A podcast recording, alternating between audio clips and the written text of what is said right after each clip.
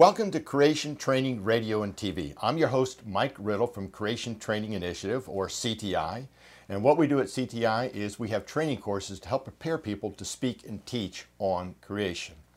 Now, this week we have a very special guest with us. Again, Buddy Davis. Thank you for coming back. We had a wonderful session last time on dinosaurs, but It- we still have a lot to go on. There's a lot more to cover, and thanks for inviting Yes. me back. Yes, and Buddy, give me some of your background again. And what do you All do? Well, I for for I work for Answers in Genesis, and uh, and then I I do some things by myself as well, and I'm a singer songwriter, so I do concerts all over the, the all over the United States and really all over the world. I've been to Africa, I've been to to uh, Australia, so we we get all around with our music and our speaking these days. I heard you just did a concert in a cave.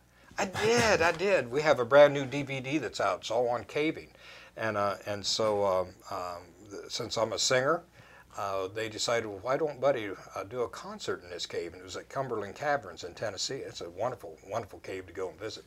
And so uh, we we did a concert there. We actually camped out inside the cave. I took, I, I think I had about 90 people that went with me.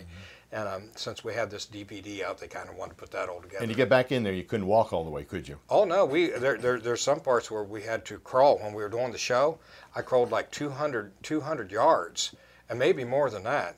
You couldn't even get on your knees. I mean, you had to just slide like a snake on your on your belly, and then it would open up into some beautiful, beautiful, uh, uh, huge rooms. And they said that we filmed some things that had never been filmed in, in, in these caves before. You're quite an adventurer. I remember you telling me your story about mosquitoes in Alaska. Oh man, I tell you, you never see mosquitoes till you've been to Alaska at the right time of the year. And uh, I mean, And you were hunting like for dinosaur bones, well, weren't you? yeah, I was looking for unfossilized dinosaur bones on the north slope of Alaska. And uh, but but the mosquitoes, I- I, I tell people, be just like if you'd take a hornet's nest and hit it with a stick and don't run. You know the hornets would be all over you. That's the way the mosquitoes were on us all the time. I mean, it was it was unbelievable. Unbelievable, the mosquitoes. What happened when you had to eat?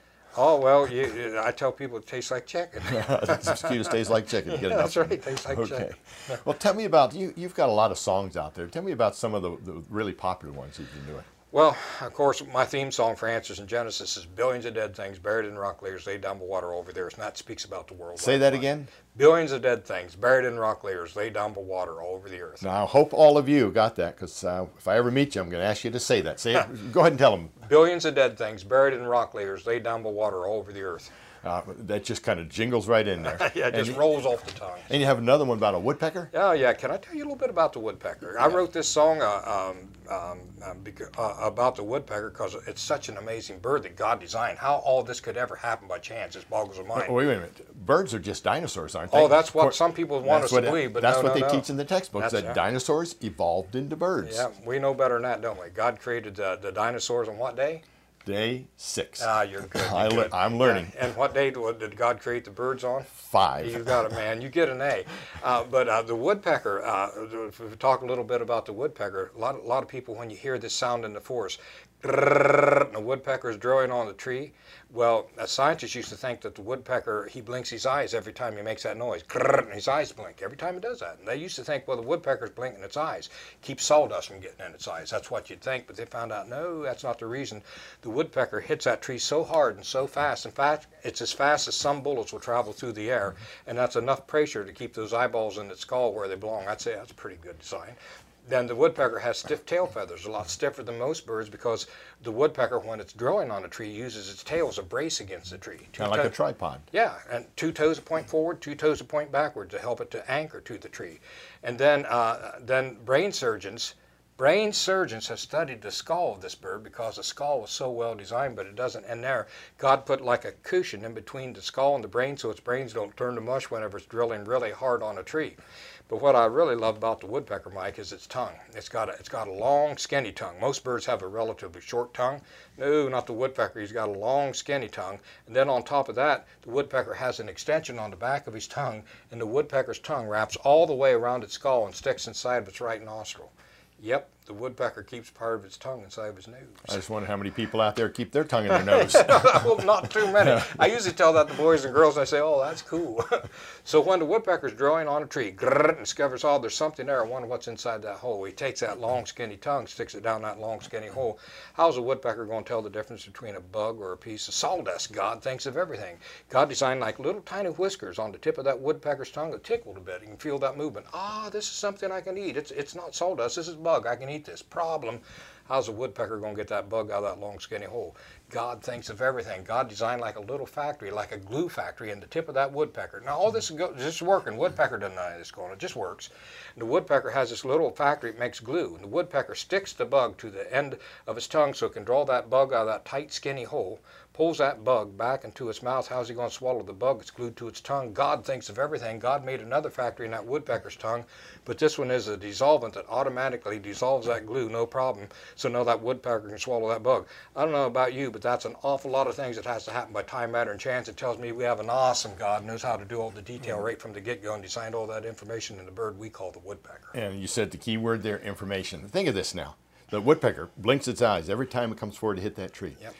How many woodpeckers lost their eyeballs before they learned to close their Yeah, eyelids? that's right. It shows that God, we got a master designer that knows how to do this. Yes. It takes a lot more faith to believe that it happened by time, matter, and chance, and then we have an awesome God who speaks and it is done. And some people say, oh, that's instinct. But I like to ask, what is instinct? It's, it's really doesn't describe anything. When somebody says it's instinct, what they're really saying is they don't know. Yeah. See, what it is, is the information God programmed into their DNA that allows them to do that. We do something very much like that.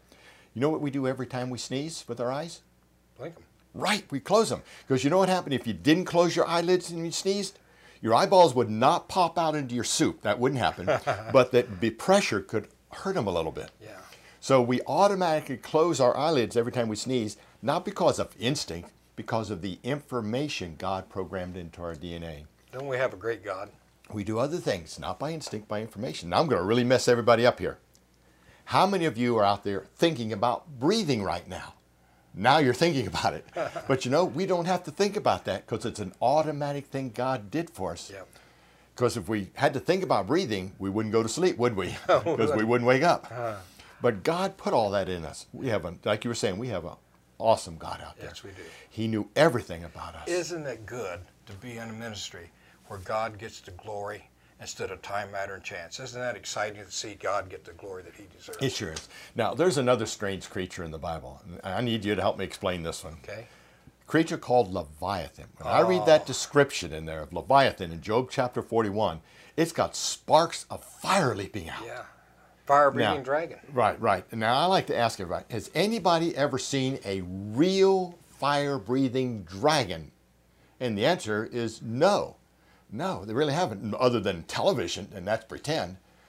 But, buddy, I heard there is a real dragon like creature that lives today. And you're talking about the bombardier beetle? Bombardier beetle. Yeah, yes. a little insect that uh, shoots a hot, fiery gas out of its abdomen at a hot 212 degrees at its enemies, yet it doesn't burn itself up, and and it never misses, and it burns uh, it burns spiders, toads, snakes, anything that wants to eat the bombardier beetle is going to get burned with this hot, fiery gas, and it uses two types of chemicals and an inhibitor, knows how to mix these gases just right at the right moment, so poof, it burns these spiders and snakes. How did all that happen by time, matter, and chance? I mean, this was something better worked first time. There's not going to be a bombardier beetle. That's right. I've heard that some of our combustion engineers are studying this tiny little creature, a half inch long, Yep. to build better combustion engines, more Wow, efficient. wow. Now, this bombardier beetle is an incredible creature. You said shoots out 212 degrees, basically a liquid fire. Yeah. Now, how does it do this? And you mentioned it, one, it's got two storage tanks in there. Yep. And one storage tank has hydroquinone, hydrogen peroxide. You know what happens when you mix those two things together? Nothing. but then it opens the door and shoves that, those chemicals into another chamber where it has some inhibitors, some enzymes, and then when it shoots, it shoots out 212 degrees liquid fire. Can you imagine what that does to a frog's tongue? Yeah. Wow. Now, now I like to um, uh, do a little fun thing with this bombardier beetle. Let's play evolution here for a moment. Let's just play evolution. We go way back in time before bombardier beetles had any defense mechanism. So here's all these bombardier beetles growing along, getting eaten up by the frogs. And one day, cousin bombardier beetle says, "Well, gee, I better learn how to defend myself. I think I'm going to evolve some chemicals and inhibitors." So it gets all these things together, doesn't know how to separate them yet. You know what happens if it doesn't separate them? We're all going poof, poof, poof, and we're all blown up, and we're all dead. You know what we know about dead things, buddy? Mm. They don't evolve, do they? No. So maybe one of them survives. And he says, Well, gee, I better separate these chemicals. And this is a very smart beetle because it's built these two storage tanks and never even watched Bob the Builder. Isn't that incredible? so it's got the two storage tanks now, got everything separated. Here comes that frog again. Opens up the door, shoves the chemicals into the second chamber, but you know, it doesn't have the information to close that door yet. And if it doesn't close that door, you know what happens? We have the explosion going out both ends. We've just blown our head off and we're all dead. You know what we know about dead things? they don't evolve, do they? No. But maybe one of them survives. It's got it all figured out now. Here comes that frog again.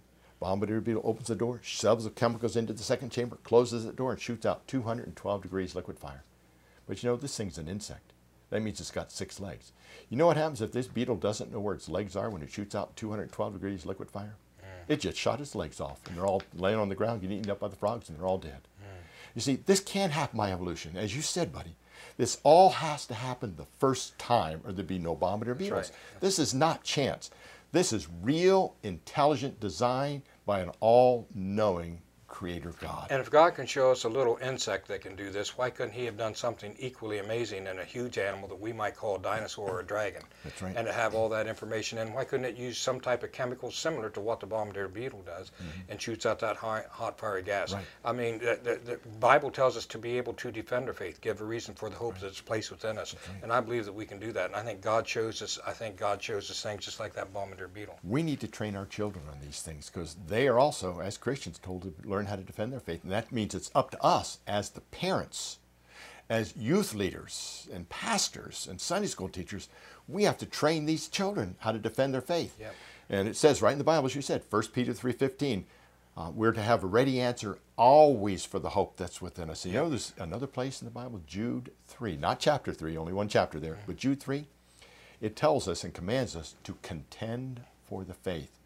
And that word contend is one of the strongest words in the Bible. It means we are to agonize over our faith. Mm.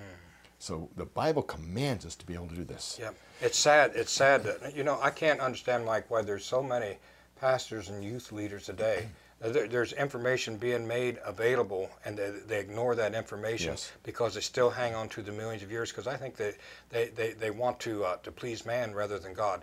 I tell you what, uh, who, who who who who's insulted? Would you rather insult uh, a person that that, uh, or would you rather insult a holy God? I don't want to insult God. No. And and I think he writes plainly. I, I believe he means exactly what he says. He's God. He's all powerful. He's awesome in his power, and he gave us his word as when he did it. And I think it's about time that the church starts to believe in his word. Yes. Well, I got another question for you, buddy. Okay. What color were dinosaurs? Oh, that's good. And I tell people maybe they were purple like Barney is for all I know. Uh-oh, uh-oh. Uh, the thing is, is we don't know what color they would be. Uh, in the fossil record, you do find mummified dinosaurs. You find skin texture on some dinosaurs, but uh, but the color is never in there. So maybe he. He, he could be any color. I like to look at reptiles uh, today. I mean, there's all kinds of colors of reptiles. Why couldn't the dinosaurs be different colors as well? Now, we, we know what the skin looked like because Yeah. we, we have imprints of that. We do. Mhm. Kind of pebbly type skin on most of the dinosaurs. Yep. Yes. Now, I got a two part question for you here. It's kind of like two parts. Were dinosaurs on the ark, and what happened to them? Okay. Were dinosaurs on the ark? Absolutely. The Now, they're too big to get on there, aren't they? well, well, you know what I think? Uh, actually, the big dinosaurs would fit on the ark. The ark was plenty. When you narrow down to the kinds, we said there's only about 50 kinds of dinosaurs, thousands of names, only about 50 kinds. And the ark was big enough, but it would have made more sense instead of taking a big, huge dinosaur that might be 100 feet long, or a T-Rex that would be 40 feet long. Take a younger animal that would have lived longer, old enough to breed after it got off the, the ark and reproduce itself. But uh, younger animals are easier to care for. A lot of times they sleep under stressful conditions. I imagine been pretty stressful during the ark, during that ride, uh, that almost that, well that year's ride on, on the ark. So uh, they would live longer to reproduce after the flood was over. So I think it would have made sense to take younger animals on board the ark. But of course, dinosaurs would have went on the ark. So uh, uh, now the dinosaurs that were not on the ark, that's where your fossils come in, uh, because almost all, we talked about billions of dead things buried in rock layers, they dump water over the earth, and so they would have been buried very quickly. So uh, and and I think that's where you where you find the, the fossils. I think I think the fossil record is powerful testimony of God's judgment Absolutely. on this world. Because we find dinosaurs all buried together. We call them graveyards, where yes. we find multiple different dinosaurs all buried and fossilized together. That does not happen by long, slow processes. No, it doesn't. And we find most all our fossils in sediments laid down by water. Yeah, and yes. there's people say, well, there's no evidence of the worldwide flood. They, they neglect to look at the fossil record. That's powerful. Satan's been very clever. He's caused most people, when you look at fossils, he's tricked the mind uh, uh, within the last yes. few generations to think of an animal that lived and died millions of years ago. Yeah, I've never, I've yet, I dig up dinosaur bones. I've yet to find the first dinosaur bone come with a label on it says, hi, I'm 65 million yes. years old. That's a number that's put there by man with the, with their dating methods, it always gives you scattered results. You end up picking the date that best fits what your theory would be. And, and uh, you made mention how the world has influenced us, and that goes along with the dinosaurs being on the ark. Mm-hmm. We always think of the great big grandma and grandpa creatures going on the ark. Mm-hmm. The Bible never teaches that, does no, it? No. All he had to bring was the young juvenile mm-hmm. creatures, yep. the, the young elephants, the young the young dinosaurs. Yep. And you mentioned there's only about 50 different kinds of dinosaurs. Kinds. Plenty of room to fit all those creatures on the ark. So why don't we have dinosaurs today? Well, yeah, what happened to them? Well, when they came off the ark, no doubt after the flood, the, the landscape had changed greatly. Probably they were not as successful in reproducing as they were in the in, would have been in the pre-flood world. The ones that lived for a while uh, became known as the dragons. I believe that's where the dragon legends come mm-hmm. in powerful evidence, I believe, of that with the dragon legends that you find all over the world and pictures that people draw of dragons that look remarkable, like what we call dinosaurs today. And they and they died all for a number of reasons, just like we, we lose animals every day on this planet. Mm-hmm. Uh, habitat changes, uh, hunting pressure, uh, populations move in. They mm-hmm. couldn't, they just couldn't get a good enough toehold. But I do believe that the ones that lived at least for a while could have been uh, where the dragon legends stem from. Yep. So they went on the ark and they came off the ark, and that's a pretty big event to survive, yep. isn't it? Yep. So does that mean they got their T-shirts after they came off the ark? yeah, I survived the flood. yeah. so here's my T-shirt. Yeah. Well, dinosaurs, uh, they did survive the flood, came off the flood and lived for a while. Yep. And we've got pretty strong evidence that you've been teaching here that they haven't been dead that long. No, with the pictographs and the red blood cells that you find in dinosaur bones, uh, we talked about that the last program. Mm-hmm. Finding red blood cells in dinosaur bones, powerful evidence. They're not yes. millions of years old. Right. So the real evidence supports the biblical model of creation in does. a young earth. Yeah.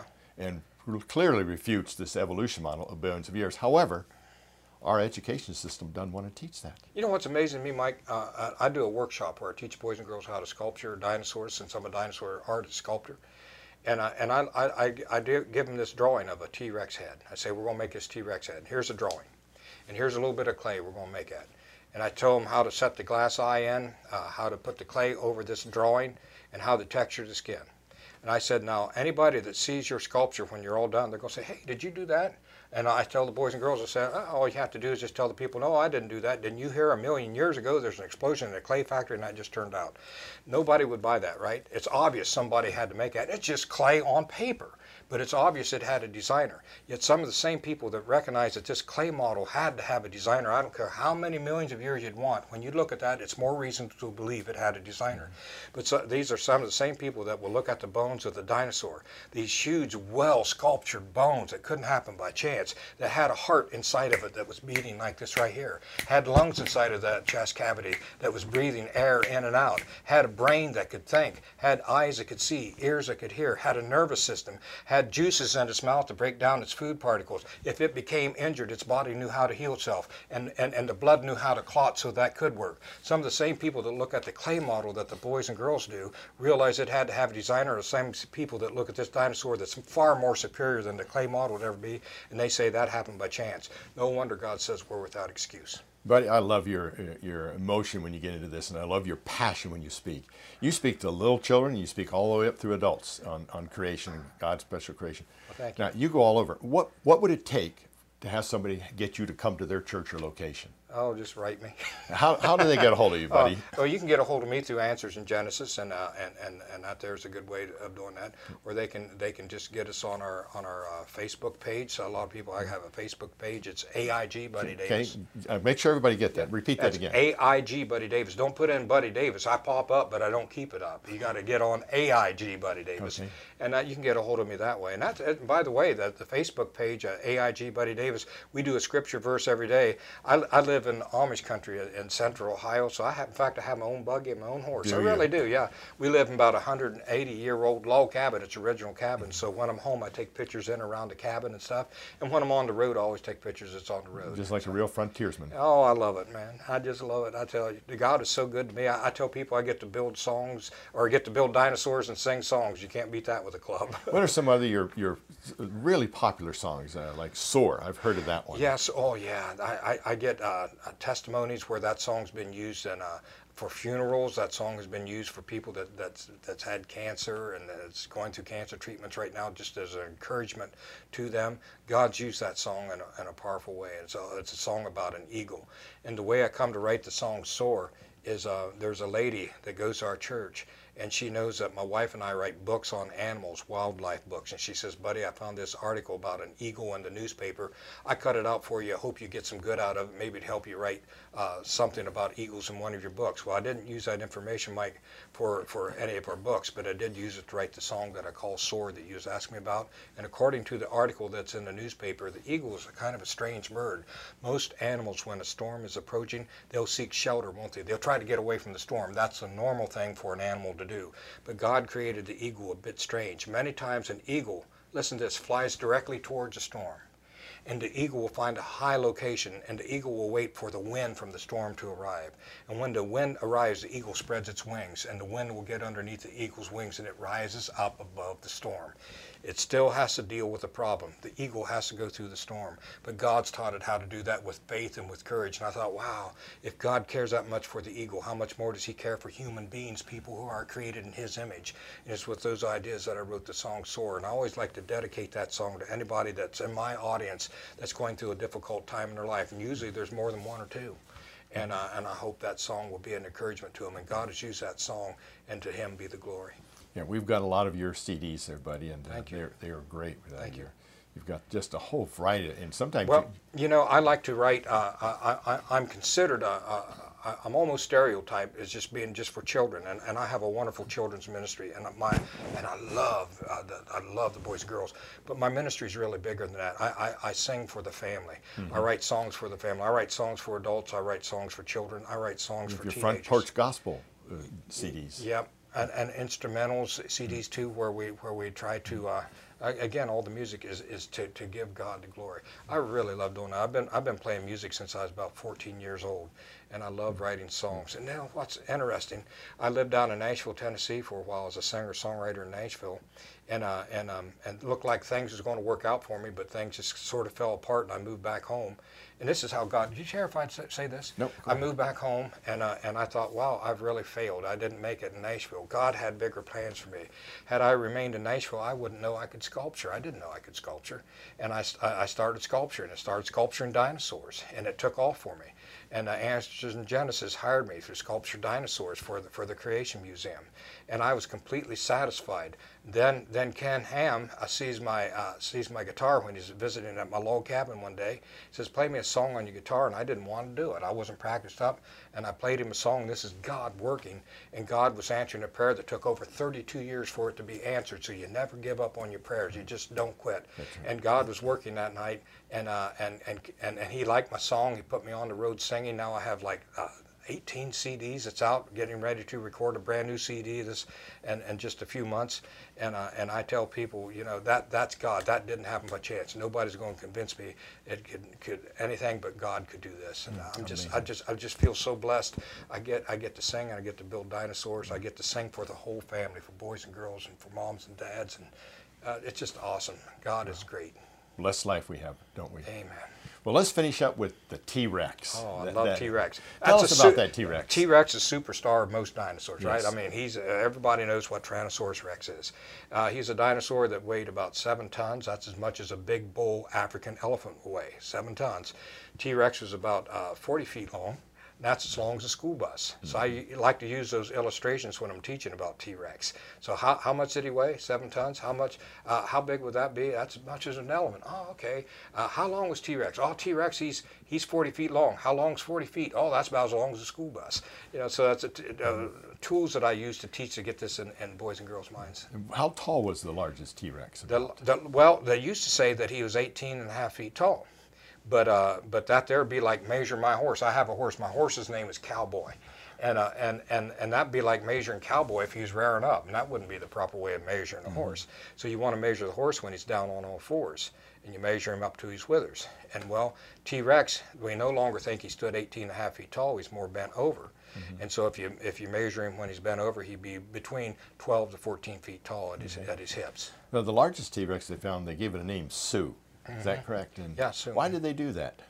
Oh, they, they thought it was a they thought it was a female, uh, and and since then they found some some parts of it where they say we don't know it was a female or it could have been a male too. So, yeah, but that's one of the largest T-Rex and one of the most complete T-Rex. They've only found like two arms of T-Rex has been complete, and Sue had, had complete arms. So T, the, the arms of T, T imagine this a dinosaur as long as a school bus, but its it, its its arms are no bigger than mine, uh, but well muscled, and and it, but its its fingers were, were pretty big. Uh, I've got some castings of the fingers and the claws of T-Rex, and they're huge, but little tiny arms on this big dinosaur. In fact, the arms wouldn't even reach to the dinosaur's mouth. They're not even sure what it uses arms for. Not for wrestling, that's for sure. no, no. I could almost arm wrestle a T-Rex. That'd be terrible because if they tripped and fell, they couldn't block their fall with their arms, could Well, they? T-Rex had between 50 to 60 teeth in its in its mouth, and if you'd break a tooth off, another one grow in. If you break that tooth off, another one grow, and if you break that tooth off, another one would grow. T-Rex continued to grow teeth his entire life. Some of the teeth were between seven to 14 inches long, so that's a that's a pretty big That is tooth. a huge tooth. Yeah. They're pretty sharp. Pretty sharp. Its brain was about the same size and, and uh, of what a sheep's brain would be, but most of the scientists tell me that they believe a sheep would be more intelligent than T-Rex.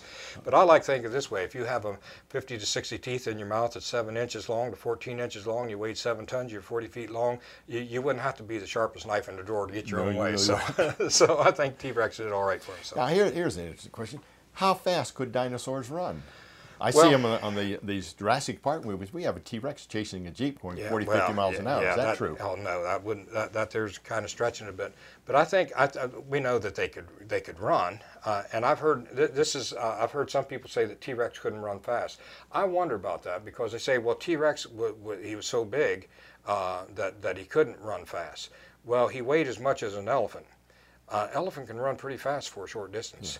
And so I imagine T-Rex. I wouldn't. I wouldn't want to be in front of one. Uh-huh. No, I've heard they can go up to maybe 20 miles an hour, Yeah, which is pretty quick. that's- that's pretty good. But not as fast as the Olympic runners. No, However, we get tired when we run fast, don't we? We start slowing down. I know I do. so if a T-Rex is chasing you, don't try and outrun it. You might become food, is what you're saying. that's right. That's right. And in Jurassic Park movies, they, they have this depiction of if you're standing next to T-Rex and just stand still and they can't see you. How do we know that? Oh, that's movies. Movies, Yeah. it's Hollywood. Yeah, that, that's the way. The, in, in the movie uh, uh, Jurassic Park, they made the Velociraptors about man size. And really, Vel- Velociraptor, if he was on my lap right here, his back would only be right here if he was on my lap. Uh, I guess they thought in the movies it wouldn't make too exciting of a movie if, all this raptor could do would be bite your kneecaps. So, so, so they made him grow. But what's interesting when they were doing that, movie, they found another type of raptor. Right, I think right after the film was done, it's called Utah raptor, and Utah raptor did get about man size. But we're talking about kinds, just like we have big dogs, little dogs, in Yes. between dogs. A dog's always a dog. Raptors are always raptors. Different kinds of raptors, but it stays a raptor. That's where we break down about 50 different kinds of dinosaurs altogether. Well, it's been a pleasure having you on again, buddy. Uh, again, I just love your knowledge of dinosaurs, your knowledge of the creation issue, and your passion for the Bible, because that's where it all points back to. Thank you, Mike. It's really been great being here with you, and uh, always look forward to, to being with you. I always look forward whenever I'm in town. We always go out and we get something good to Yep, eat. so- it's always hot sauce, Uh, isn't it? always is, yeah. Well, I want to thank you for joining uh, Creation Training Radio and TV again. Again, we're Creation Training Initiative. My name is Mike Riddle.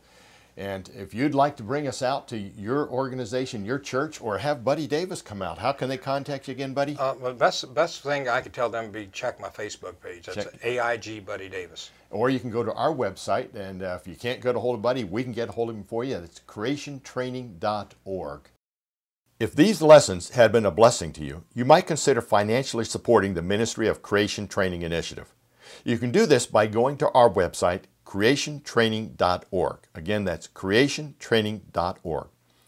Your tax deductible donation of just $20, $50, or more a month, or a one time gift of any amount, will make you an education partner in building an army of Christian educators who can teach the biblical account of creation and train others to be able to defend their faith and be biblically faithful to God's word as it states in 1 Peter 3:15. But sanctify the Lord God in your hearts, and be ready always to give an answer to every man that asketh you a reason of the hope that is in you, with meekness and fear.